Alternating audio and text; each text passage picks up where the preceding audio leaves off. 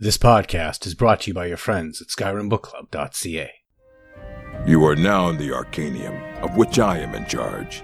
It might as well be my own little plane of oblivion. Disrupt my Arcanaeum, and I will have you torn apart by angry Atronachs. Enjoy the book. Redguards History and Heroes, Volume 1. Frandar Hunding was born in 2356 in the old way of reckoning in our beloved deserts of the Old Land. The traditional rule of emperors had been overthrown in 2012, and although each successive emperor remained the figurehead of the empire, his powers were very much reduced. Since that time, our people saw 300 years of almost continuous civil war between the provincial lords, warrior monks, and brigands, all fighting each other for land and power. Our people were once artisans, poets, and scholars, but the ever evolving strife made the way of the sword inevitable. The song of the blade through the air, through flesh and bone, its ring against armor. It was an answer to our prayers. In the time of Lord Frandar, the first warrior prince, lords called Yokeda built huge stone castles to protect themselves and their lands, and castle towns outside the walls began to grow up. In 2245, however, Mansel Sesnit came to the fore. He became the Elden Yokeda, or military dictator, and for eight years succeeded in gaining control of almost the whole empire.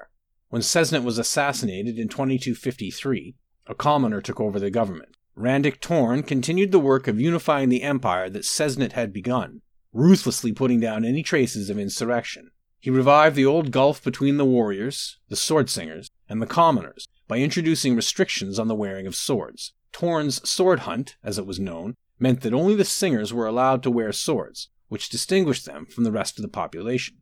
Although Torn did much to settle the empire into its pre strife ways, by the time of his death in 2373, internal disturbances still had not been completely eliminated. Upon his death, civil war broke out in earnest, war that made the prior 300 years' turmoil pale in comparison. It was in this period that Frandar Hunding grew up. Hunding belonged to the Sword Singers. This element of Empire society grew from the desert artisans and was initially recruited from the young sons and daughters of the high families. They built the first temple to the unknown gods of war and built a training hall, the Hall of the Virtues of War.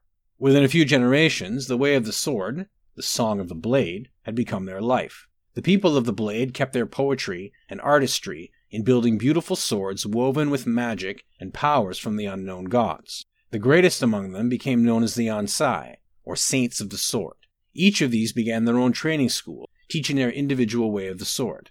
Ansei of the highest virtue wandered the countryside engaging in battle, righting wrongs, and seeking to end the strife.